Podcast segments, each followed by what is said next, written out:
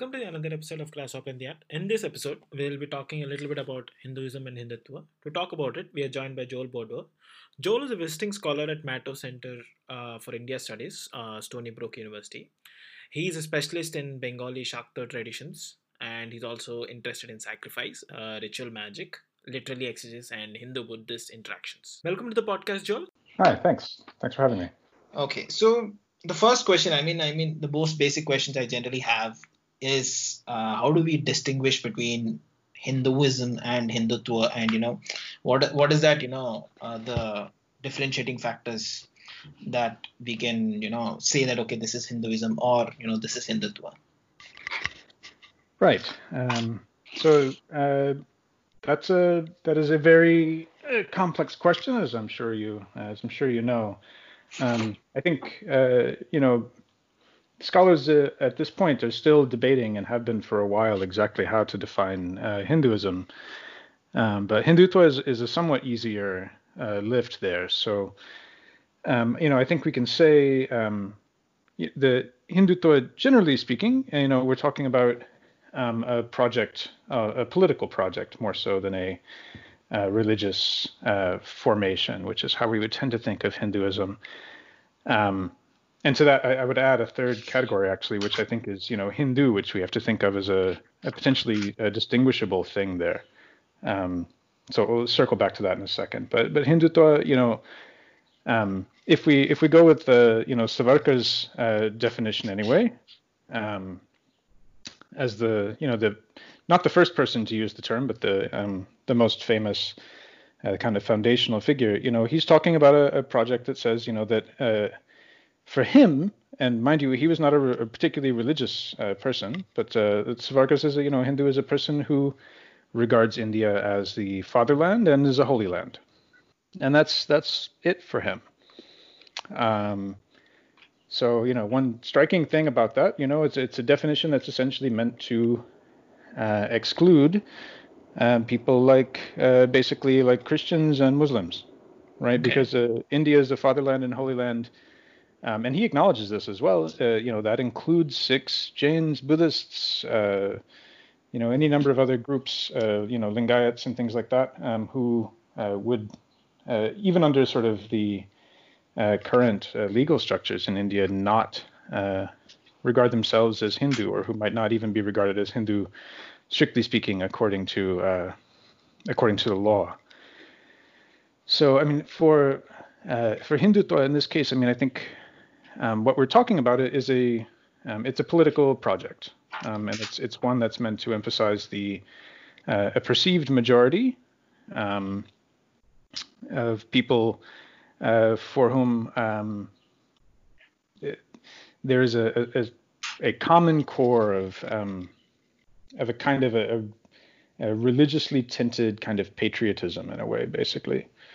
Um, if you put it in terms of the you know the RSS and the kind of um, you know the Sangh uh, Parivar approach to this. You know, it's it's about uh, making uh, politics more Hindu and making Hinduism more political.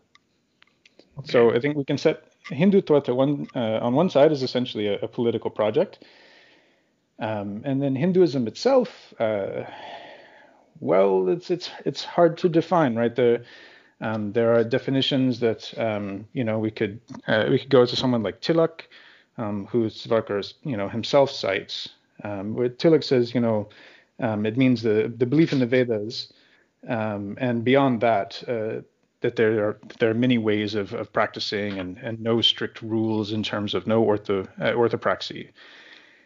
Um, so I mean that could be one way of of trying to approach it that people have have often suggested. Um, you know, the sort of the old uh, Astika Nastika sort of distinction that you find in um, in classical uh, Hindu philosophy, but uh, where you say, you know, the Vedas and sort of some kind of reincarnation, rebirth, uh, karma, that that kind of notion. Uh, if you if you buy into those things as um, the Vedas are authoritative in some sense, and um, you know, and from that flows the um, the kind of Upanishadic ideas about rebirth, and then that would um, that would make you a Hindu by some definitions. You know, the trouble with that, I think, is you know, um, there are there are groups who don't believe in uh, in rebirth, right? There are plenty of uh, groups um, throughout uh, the history of India who people would want to probably regard as Hindu um, that don't, you know, maybe they give nominal uh, credence to the idea of that the Vedas are authoritative, but um, in practice they they don't really care much about that. Um, I think that's true even a lot of a lot of people today. Um, you know, I think there's there's a way in which uh, Hinduism, you know, from my point of view, you know, as an outsider, it's very easy to say Hinduism is just what whatever Hindus do, um, and not to get too hung up on trying to define it by any any set of traits other than just sort of uh, looking at descriptively, you know, what what people actually do. But uh, you know, the problem with that, as I suggested earlier, is that um, you know Hindu also has this this sense is a basic kind of um, you know you can be an atheist non-practicing hindu right? You can be from a, a, communist family and, and never have you know been to a temple a day in your life or never have uh, you know said a, a mantra or, or done any of these kinds of practices. But if your name is you know radhakrishnan then then society will perceive you as hindu and there's no there's no getting out of it. Um, you know in the same way that if your name is hussein you're muslim and it doesn't matter if you're you know actually an atheist or, or what your personal beliefs are so i mean yeah. yeah. So defining Hinduism, I think, is is something of a um, is a much more com- complex question than defining Hindutva. Okay. You spoke about the Hindu identity. Uh, so I was wondering, how is it characterized? Uh, is it based on being a non-Muslim or a non-Christian? You know, you know, not being being not someone else, and uh, and also how modern is the Hindu identity? Is it something evolved during the British colonial times, or was it before that? You know, just before that. Right. Um, so this too is a is a continuing uh, debate, um, and I'm I'm liable to run afoul of um, of, uh, of even my own opinions here. Um, that is to say, uh, I'm I'm of two minds about this, uh, depending on on how precise we want to be in uh, in what we mean by identity and and how we define these things, but. Um, there are people who make the case that Hinduism, as we think of it now, Hinduism as a kind of world religion um, with the, with central texts like the Vedas and the, the Gita, um, and a, a, strong sort of emphasis on uh, Advaita Vedanta uh, as the kind of most uh, prestigious um, philosophical school. Um, the basically, essentially, the kinds of things that you get from someone like uh, Vivekananda um, that that form of Hinduism is essentially a um, a product of um, the an early modern uh, you know 19th century kind of uh, move. You know, we find that the word Hinduism itself, you know, with that sort of Greek suffix ism, um, is is something that we don't actually see until um, the late 18th century, actually. Mm-hmm. Um, because why would people in India have been using words with you know Greek suffixes? Um, you know before uh, the introduction of uh, you know these languages you know so that's that's one thing and i think there's a there's a case to be made for that and, and to to think of it in those terms you know is also to say that we have to take into account the the people who were um, the interlocutors with uh, with people like William Jones or you know Monier Williams or these figures um, who were influential in kind of putting some of these ideas together that, that you know Ram Mohan Roy, Vivekananda, these people were responding to. Um, but uh, so that's one thing. You know, on the other side of it, though, um, there's a good case to be made um, from the other side that says that people had some kind of a, a self-understanding of uh, of Hindus as a group, distinct from, you know, a them. Uh, in this case, where the them uh, happens to be Muslims, although they weren't necessarily um, usually called Muslims at the time. The the text will refer to them as you know Turks or that is to say uh, Turushka or uh, Yavana, sort of Ionians or something like that. Occasionally you find Pathans or something as a um, the sort of ethnic uh, markers.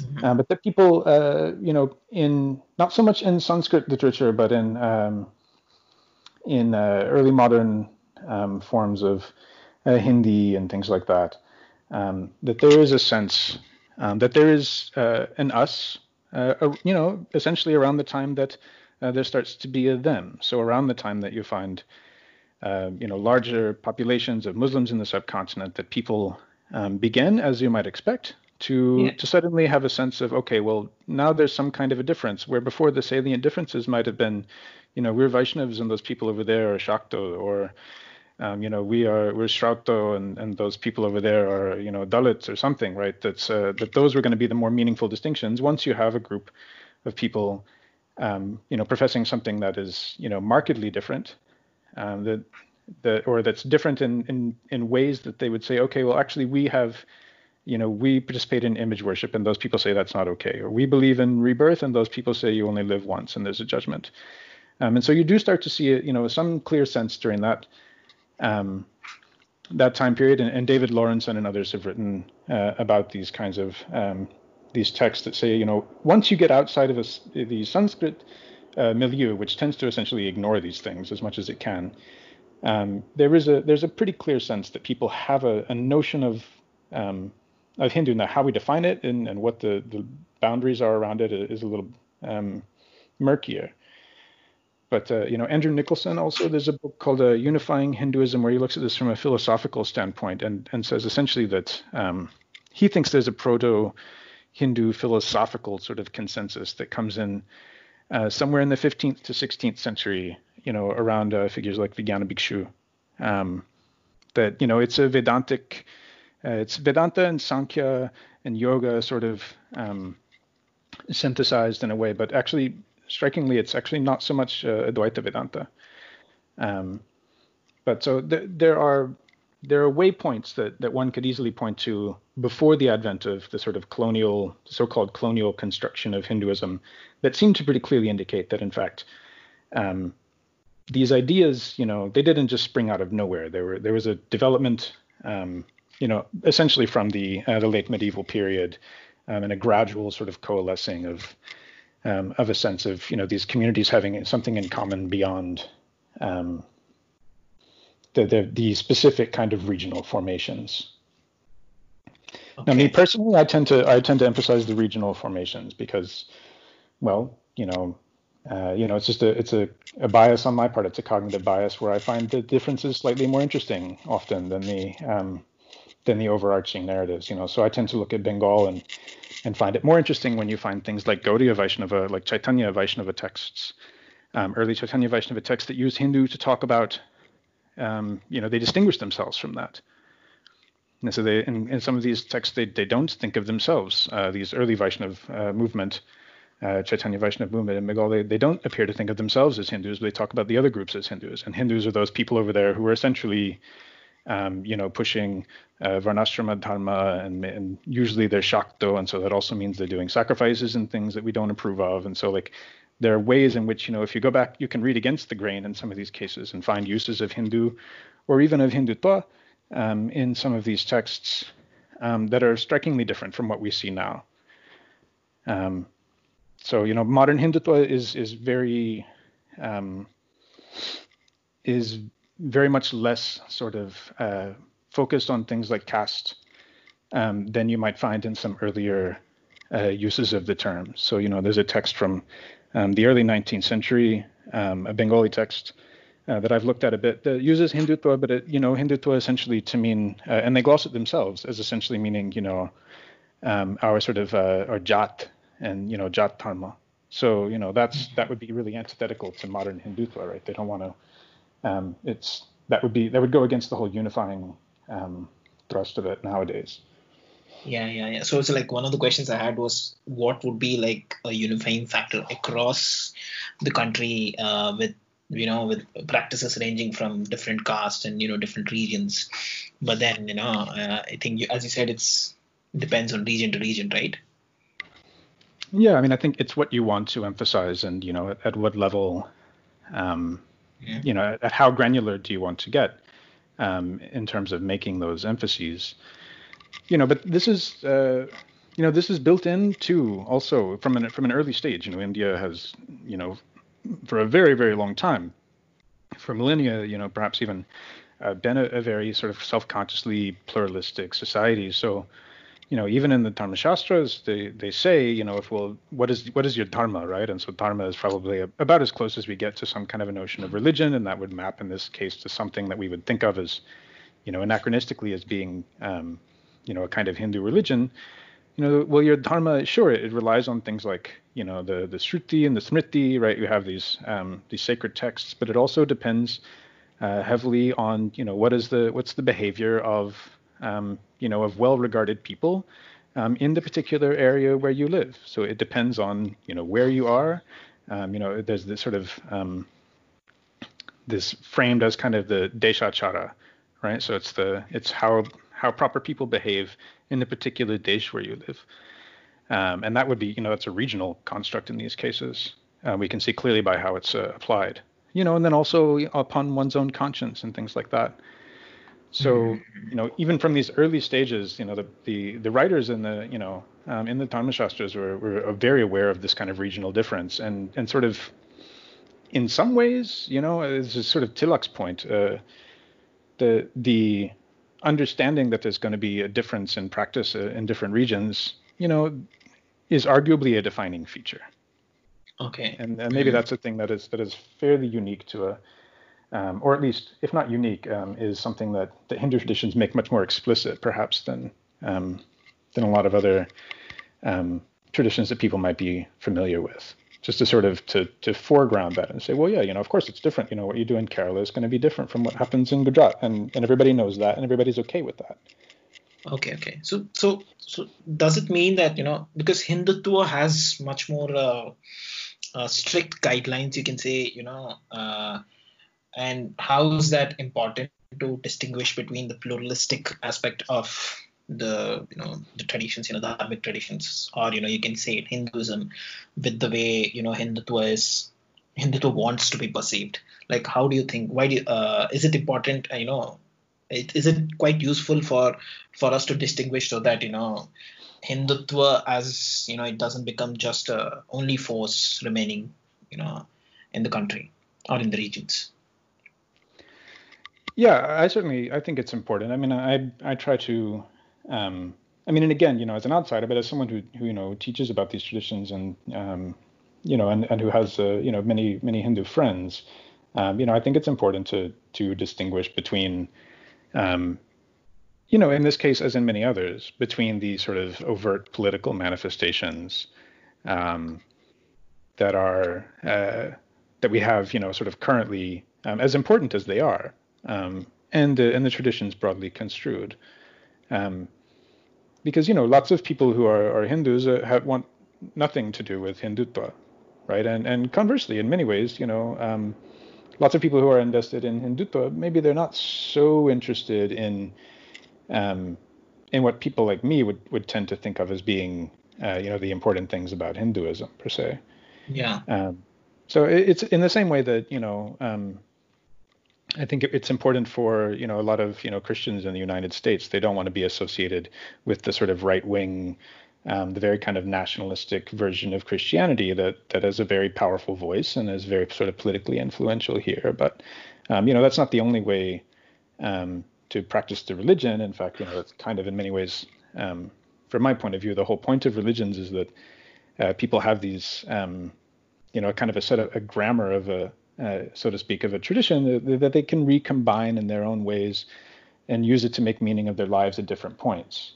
And uh, the political version of it, you know, is uh, is nailing some of these things down and marking off strict boundaries as a way to sort of organize people to a particular political end, and that's, um, you know, that's a very uh, different project altogether.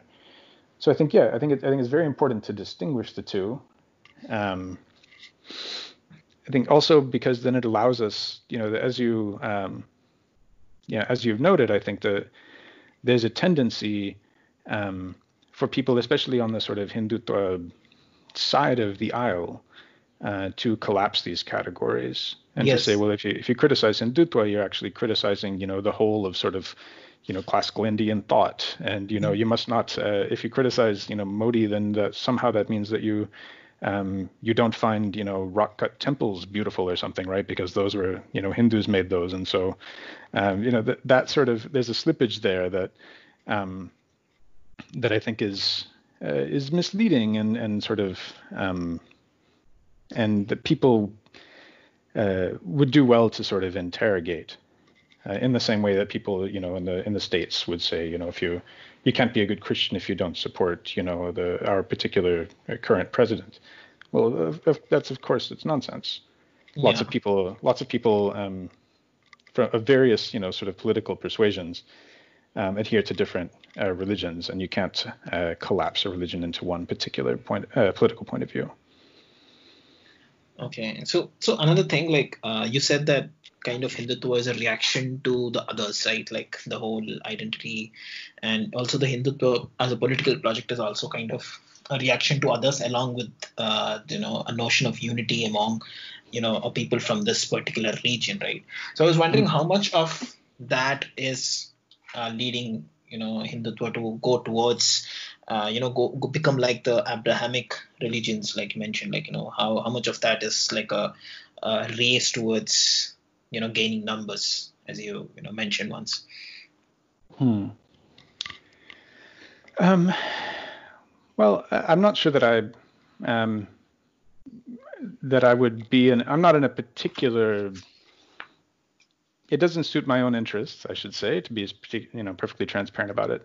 Um, to to want to characterize you know the so-called Abrahamic traditions as either as having you know one particular way of dealing uh, with these things. Um, mm-hmm. you know, Judaism, for instance, had, has no particular uh, demonstrated interest in converting people, you know, and uh, for instance. And you know, there are many ways in, in which, again, you know, um, you know, Christians and Muslims and and so forth um, approach these uh, and historically have approached these questions very uh, with very distinct um, points of view towards uh, that are that do not fit sort of contemporary narratives, but. Um, I think for sure, you know, the, the project of Hindutva as as conceived by um, uh, Savarkar and, and, his sort of uh, descendants, as it were, um, is one um, designed uh, explicitly to sort of create a, a sense of a majority um, out of uh, something that at the time uh, may have seemed more fragmented. So again, not not only with the sense of um, expanding the category of Hindus such that it would include Sikhs Jains, Virashaivas, and so forth and so on. Um, Buddhists and uh, basically everyone that doesn't explicitly profess uh, Christianity or Islam or something. Um, but so I think that is a that is a clear thrust of what um, of what Savarkar had in mind. You know, and you do see this in many ways. Uh, it's kind of built into the way that things like the census uh, works, as I understand it, in India, which is that sort of Hindu is the default setting, right? So yeah. unless you explicitly say like, no, I, I'm a Parsi, or no, I'm I'm some other, you know, unless you mark down something else, you you get sort of lumped in uh, when people quote statistics that say things like, well, you know, India is 80% Hindu. Well, you know, how much of that, how many of those 80% of people are, you know, Adivasis or something who, you know, they don't really. If, if you went, you know, and hung out with them, you would not necessarily think that what they're doing is practicing uh, Hinduism um, in in the way that you that's commonly understood. Yes, um, yes, yes. Mm so partially, I think it is for, it's for sure about swelling numbers, but it's also about um, you know creating a, a, sort of a unified um, political consciousness, um, and that you know uh, as you suggest, I think explicitly with the goal. Um, in you know Savarkar's early writings, anyway, more explicitly with the goal of sort of opposing the the British, um, but you know as time goes by, you know he shifts that more to thinking about it in terms of Muslims, but um, as some kind of, you know, quote unquote, uh, foreign group um, who doesn't regard uh, India as the Holy Land, and therefore somehow their um, their fundamental sort of religious allegiance is somewhere else, whether that's in the, the Middle East or whether it's Rome or you know the, um, you know whether it's Mecca, or Jerusalem, or Rome, and so forth. Um, okay. So yeah, it's it's explicitly a project I think about um, creating a, a, a, kind of unity that can be um, put to political ends. Okay. So and what you do with those ends is a different, you know, um, it doesn't necessarily have to be a, you know, it could be a right wing or a left wing type project in theory. Once if you get past the notion that that you start off by excluding large chunks of the population based on their religious beliefs. So okay. that is to say, it could have developed somewhat differently than it has. it doesn't have to be paired with sort of neoliberal economics and things uh, in the way that it um, that it sort of has developed uh, over the course of the you know the 90s in India.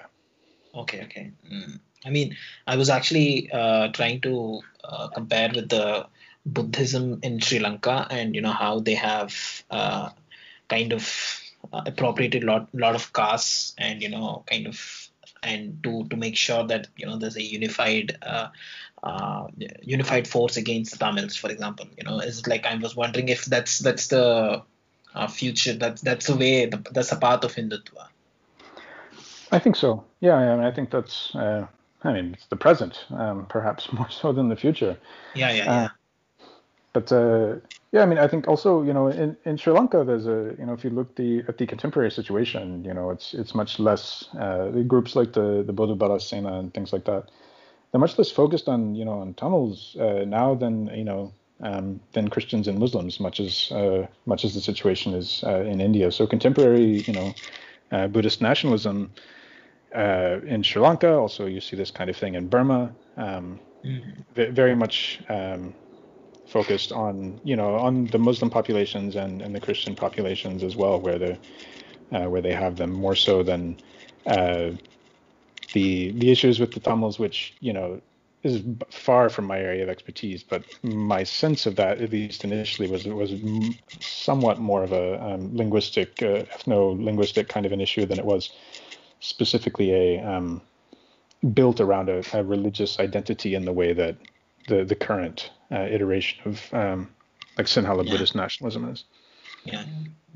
So I was I was also going to ask you about the regressive practices in you know in in Hinduism. You know, again, the thing is, uh, is it is it uh, like like for example, when you uh, point out or when you talk about the regressive uh, practices in say Islam or you know or in christianity you know you talk about like you know it's written in the scriptures you know you go back to that point you know that okay the scriptures have been there and you know you have to reform based on that and all like do we uh, do we do the similar thing in terms of hinduism or you know it's it's a pro it's a you know it's a result of different uh, social and cultural and you know economic situations over the years uh, you know to deal with those regressive uh, practices mm. Um, well, I think I think two things. One, I think uh, it is also the case in you know, d- despite the sort of uh, rhetoric in uh, Islam, perhaps that you know we can. Um, within some sections of Islam, maybe this kind of particular one that's favored by the Saudis and things at the moment, of sort of basing um, allegedly everything on the Quran, or, or you know, a rhetoric within certain forms of uh, Protestant Christianity of, of everything's based on the Bible you know what in practice people do is of course the they interpret it according to a, a, tradition of interpretation and that means there's hadith and there's all kinds of jurisprudence and and these are as, as soon as you get into that you get into regional um, traditions. So I mean I'm, I'm a big proponent of the of the notion that actually everything is a is a regional tradition if you sort of zoom in on it to see what exactly people are doing.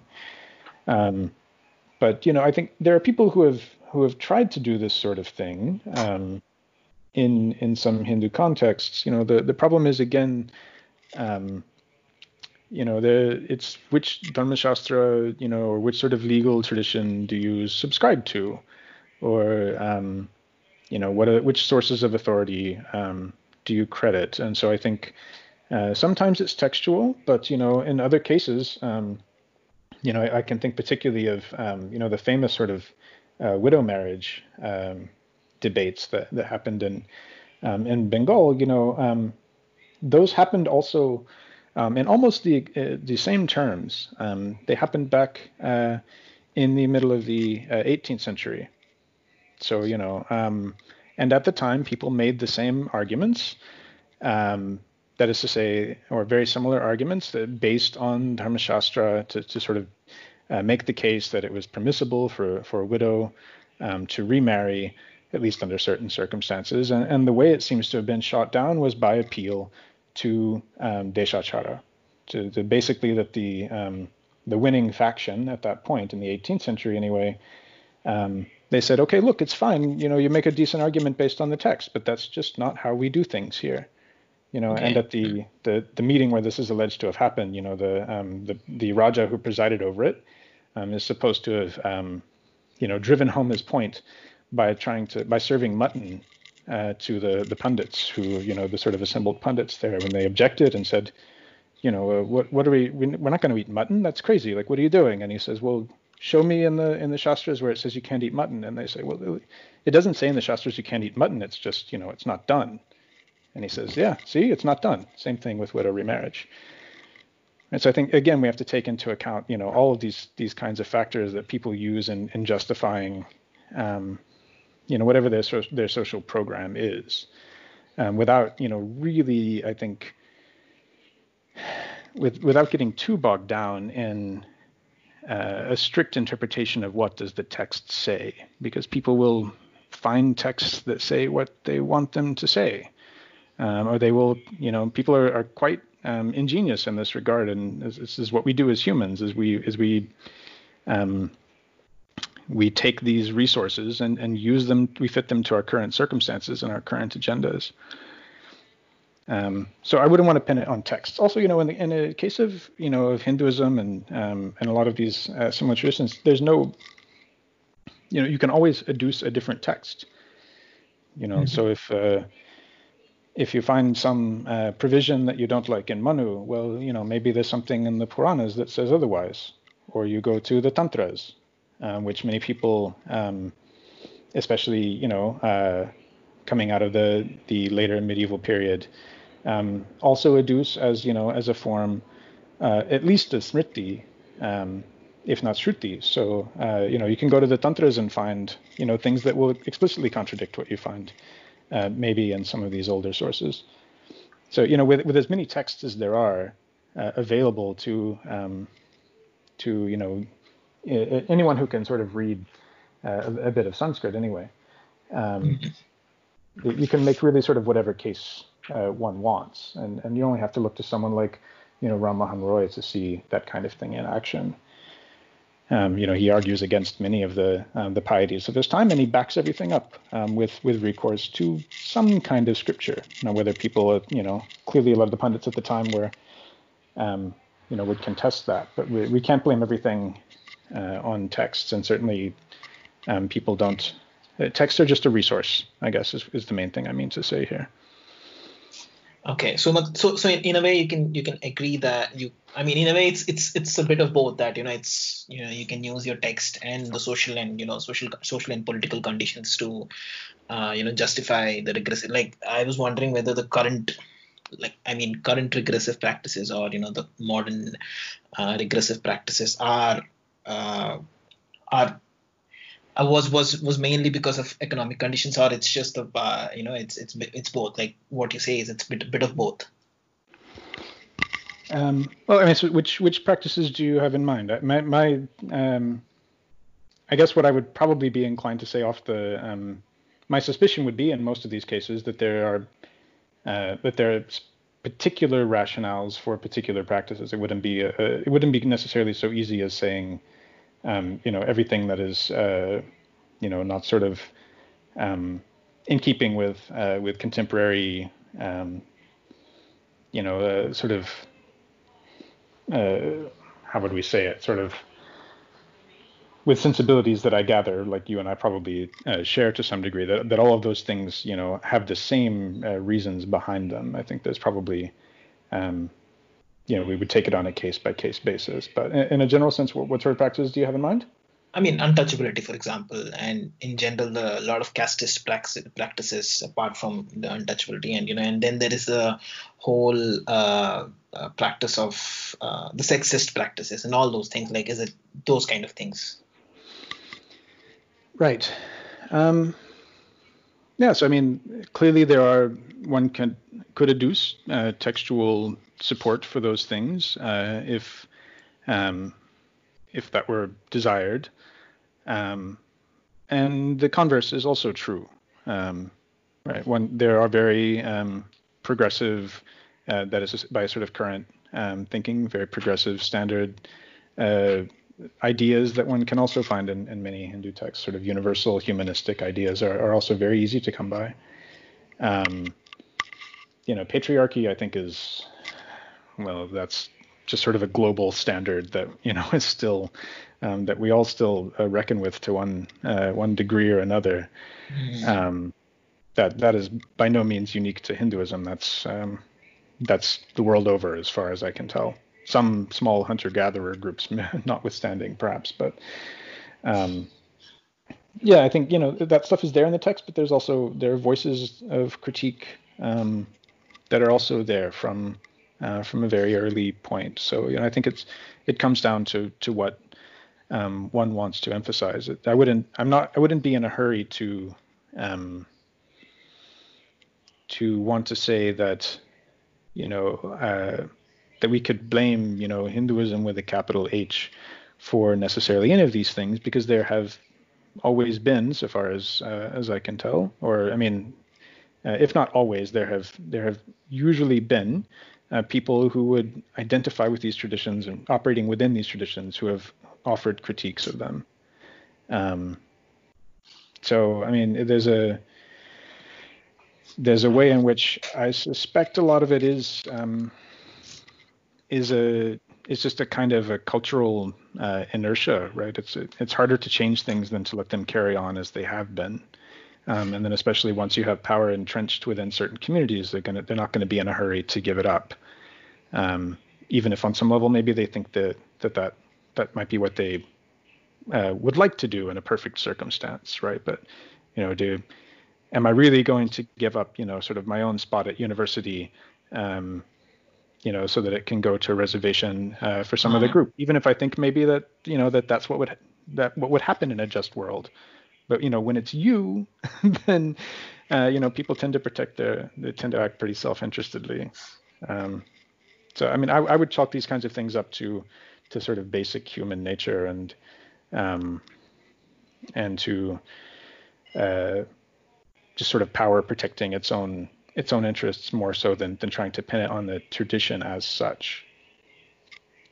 Mm, okay, and uh, I'll I'll go to one more question. Like, uh, is is there is there a caste angle to the interpretation of uh, to know to to the text, which are you know mostly in Sanskrit, right? You know the text, the Hindu text, the, are mostly in Sanskrit. Is is there a caste angle to that? That you know a certain caste, like probably Brahmins, you know, were the one who were uh, uh, writing those things, and you know because mm. there is a because we don't we don't see much about uh, the Pali, I think, if I'm not wrong, you know, the Buddhist uh, scriptures. Uh, so is, is is there a caste angle there? Um, I mean, if by caste angle do you mean are the vast majority of these texts uh, written by uh, Brahmin men? I think that is that is almost certainly the case, um, as far as Sanskrit, uh, at least pre-modern Sanskrit, is concerned. Um, we can probably infer from that that in most cases, you know, that's that's going to, uh, you know, by default uh, advance uh, the particular sort of point of view, class interests, caste interests, etc., uh, gendered interests of the people who are writing the texts. Um, but you know, it's not always the case. Even in, in the Upanishads, there's a lot of a lot of the Upanishads uh, claim to be uh, the, written by kshatriyas. Mm. Um, specifically, you know, there's a lot of it's framed as, you know, this is secret knowledge that was kept among the Kshatriyas and the Brahmins didn't know it, and that's why it's just sort of coming out now. Um, you know, you also see in these texts, uh, I think there's a, a sense in which, um, and Nathan McGovern has written about this a little bit, that the, the sense of who was a Brahmin is also uh, maybe a, a, bit more fluid um, in a lot of these earlier uh, sources as well. So we we might uh, question, as he does, um, whether whether what it meant to be a Brahman at the time of the writing of of the Upanishads or in the time of the sort of early Buddhist sources, for instance, whether that was in fact something that that had to do specifically with um, with sort of your parentage or you know the sort of commensality and endogamy so the, the, anthropological ways of talking about this right? You know with whom did you eat and with whom did you intermarry? That that those were the markers of who was a brahmin. You know there's a um, if you take a certain reading of these texts, um, there is some sense that uh, it seems like a um, that the Buddhist texts would be very explicit about it and say, well, the one who restrains his senses and who, you know, is always truthful and so forth and so on, that person is a Brahmin. and it would stand to reason then that, you know, if you do those things, then you're a Brahmin. And so when we think that, um, we, we should also, I suppose, um, ask whether those categories are as stable as what um, we think that they are. Uh, Nicholas Dirks has talked about this as well with regard to a lot of these the caste categories. That a lot of this um, it was it was somewhat more fluid, it seems like, um, in the period before um, in previous to the colonial period. A lot of these sort of caste categories, as we understand them now, got hardened in a way by the censuses and things like that, mm-hmm. Um, such that you know, there were times when, uh, you know, again, I go back to the 18th century, and uh, because it's kind of my um, wheelhouse, but where, you know, a, a Kayast would be considered a Kshatriya in North Bengal um, and a Shudra in uh, in sort of south or central sort of the Rar uh, region. Um, and it was it was again it was a matter of sort of local uh, local custom and interpretation. Um, and so uh, th- these categories as well of caste, not to say that there haven't been um, you know, pretty clearly always some people on the low end of the um, of the scale um, who were, you know, systematically disadvantaged um, by uh, the sort of Varnashrama system. Um, but that, you know, for people within this within the system, there was certainly more. It was more fluid in some ways than than what uh, one might think, and that there was room for a kind of upward mobility. One thinks also of like the various Shudra you know, proudly sort of Shudra kings that you find in the in the Deccan Plateau um, in the later uh, modern period. Um, this is a, a, Narayana Rao and David Shulman have written about this in a book called Symbols of Substance, where they talk about these these kings who are, you know, they're they're, they're Shudras and they and they make no no attempt to present themselves as, you know, Kshatriyas, as if you know a classical reading of, of Hindu kingship would say, well, the king needs to be Kshatriya, right? We have these sort of Varna um, categories and strict ways that they correlate to particular roles in society. Um, and that just hasn't always been the case. People are creative and they and they work with um, the categories that they've got and they, they rework them and reinterpret them and um, and make uh, lives for themselves and build traditions based on their current circumstances. Okay, I mean the other part, you know, what you spoke about how it was written, but is is the interpretation also we can uh, say that it's, uh, it's it, there's a caste angle, or it's as you said, you know, it depends on region to region, you know, community to community. Uh, how do you mean the, the interpretation in this case? Interpretation interpretation of those texts, like uh, you know, all the texts you were talking about, you know, is that is that also certainly like you know, it was there was a certain ownership from a certain caste or it was uh, you know it was across it was available across for interpretation uh, uh, is it hmm. yeah i think i understand what you mean i mean the the again it comes to part of the, the issue here is how mm, how what do the texts represent versus what people may have done um, okay. so hmm. You know in, in, a lot of these texts you know you do have the sort of you know something that will happen in the kind of preamble um, that will say essentially who has the you know the adhikara to read the text, right? Who has what sorts of people have the, the right or the qualifications to to read the text. And usually, again, this winds up being either limited to just Brahmins or limited to just twice born. That is like the, the first three. That is the Brahmin, Kshatriyas, and Vaishyas. It might say uh, that that those people are uh, are the only people who have the particular uh, adhikara for the text. Whether that's um, how things actually played out uh, is uh, is perhaps another matter, right? I mean, again, I work with a lot of sort of tantric texts, and those um, these texts will often also say things like, "Well, you have to have had the, the sort of the diksha to, to to read this text." Um, but you know, in practice, we know that clearly that's not the case because we see people from other traditions quoting the text that, in theory, they should never have read in the first place right? Or, you know, personally, I do it all the time. I don't have the diksha to read these texts, right? Or I don't have the adhikara to read, um, you know, a lot of these sort of, uh, you know, Advaita texts are also the sort of li- supposed to be limited uh, to, you know, to Brahmins and so forth. Um, so the, these texts circulated in certain ways, and and people, I think, um, would share them and interpret them um, in ways that the the authors of the text may not have always intended.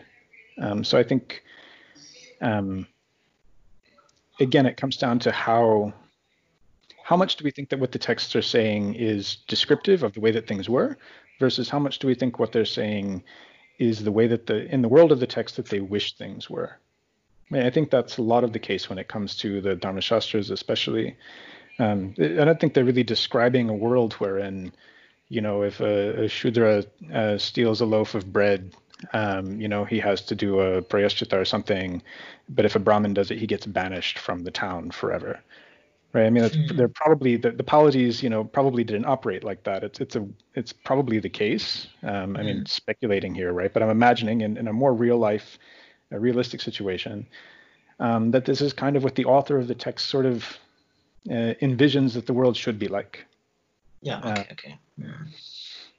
And uh, in, in real life, you know, that it's going to come down to, you know, who's got the ear of the king and like who is in whose family is invested in in what in the town. Uh, can you really afford to banish that person or not? Right. These are, um, they're all they're going to be all kinds of you know real life concerns that would get in the way, um, just as they do nowadays, um, of enforcing what would appear to be the law. I mean, imagine if you read the Constitution and thought that that was how things actually worked, right? You know, the laws are only as effective as the people who enforce them and the people who enforce them have you know relationships local relationships and they have their own interests. And so i think this this is going to apply to um, to the vast majority of these kinds of uh, classical texts as well. They're um, they're an ideal they're someone's ideal of of how life should be and not always um, for better or worse uh, they don't always translate to how things were Mm, okay. About Nathan McGovern, right? Like uh, in his uh, mm. in his text, he talks how Brahminical traditions talks about both the Brahminical and non-Brahminical traditions, and how Brahminical tradition was kind of a reaction to the uh, non-Brahminical uh, tradition, his which he says uh, Sramanic, like you know, mm-hmm. and uh, and he also speaks about Buddhism, you know. Uh, you know interchanging between buddhism and jainism the philosophy and the way of life you know that kind of like uh, can you expand that uh, expand expand a bit on that? Um, yeah so um, i mean i think first of all i can i very much uh, would recommend um, recommend his book uh, the the snake and the mongoose it's called.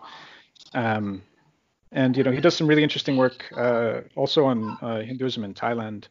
Um, uh, for for an, uh, an edited uh, journal issue that uh, should be coming out relatively soon um, on Hindu Buddhist interactions. Uh, I've been working with him and some others on. Um, but the, you know, I think his his his primary um, argument there, if I can um, sort of do the the crayon version of it, um, mm-hmm. is that is sort of what I was suggesting earlier that you know, up through the period of, you know, the, the later Upanishads and, and early Buddhist um, uh, tradition, uh, where it seems like, you know, these were all thinkers as, that were sort of part of a, a common milieu.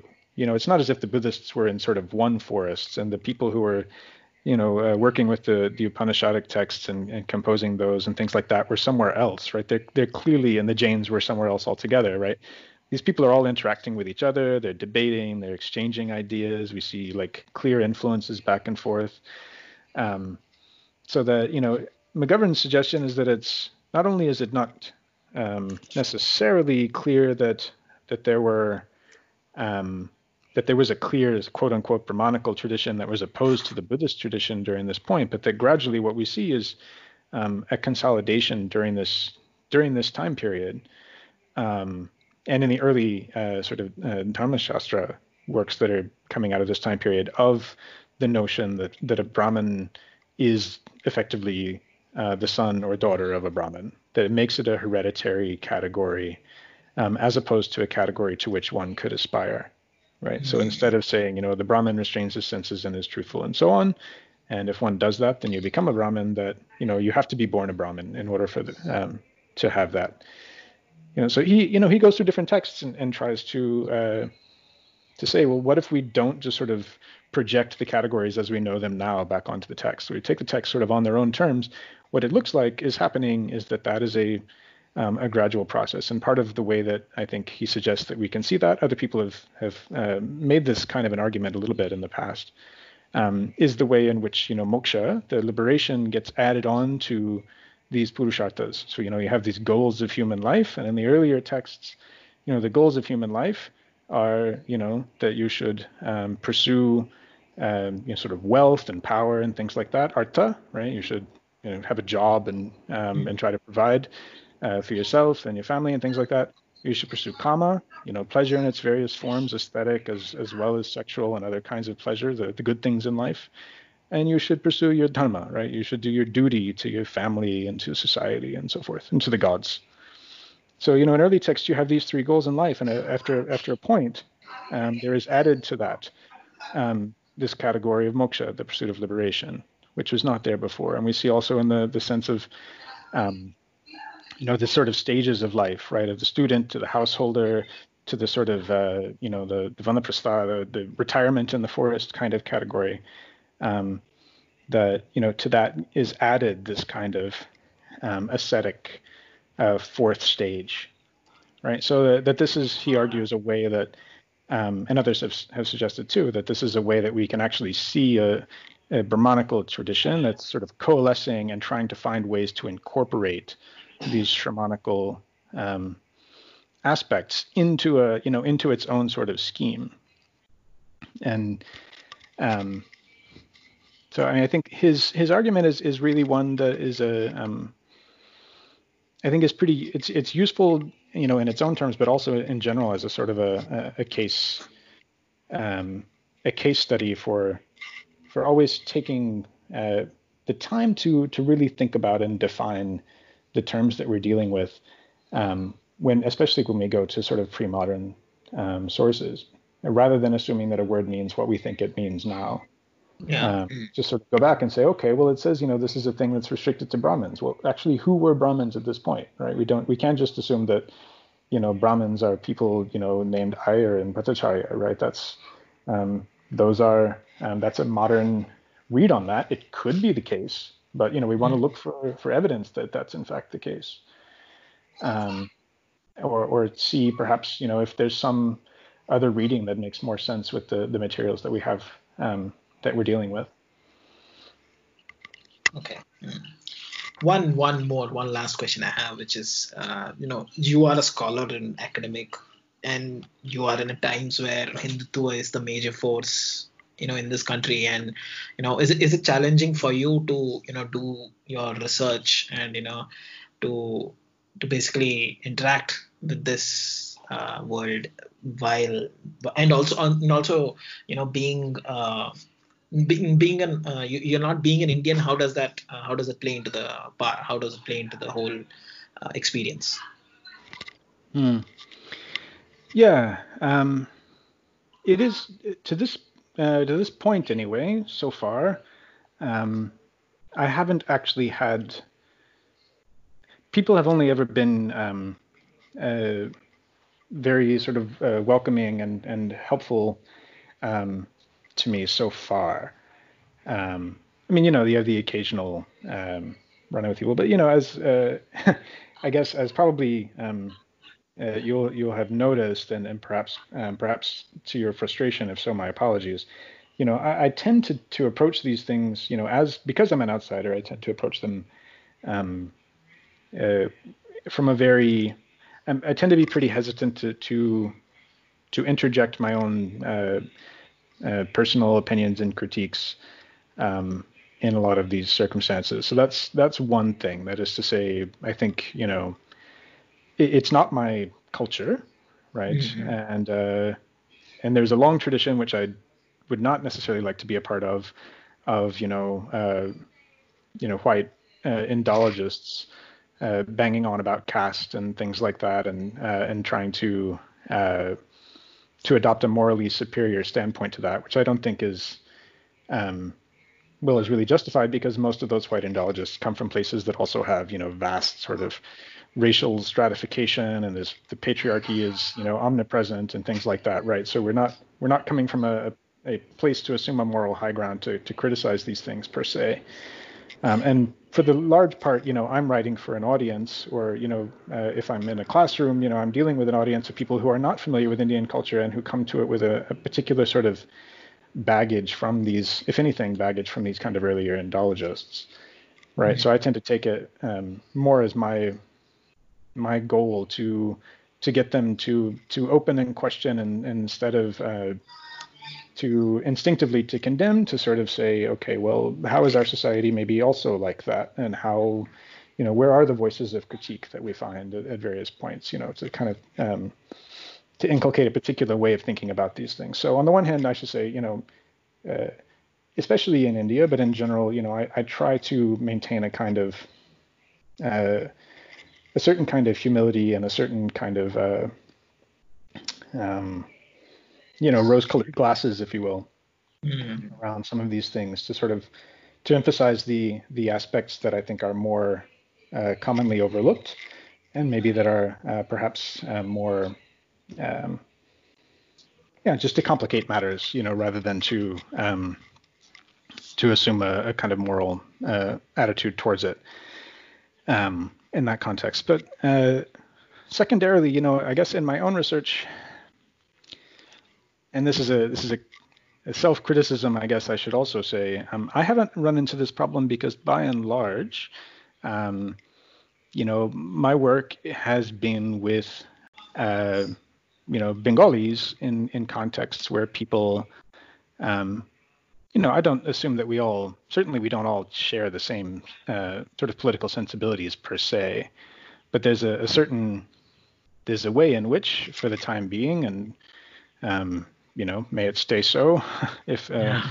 if at all possible, you know, Bengal hasn't yet, you know, fallen uh, thoroughly uh, into the kind of hardcore communalist uh, politics, at least not in such a, an overt way as we find in some other places. And so um, I, I ha- haven't had really any um, any difficulty uh, in terms of carrying out my own research so far. Um.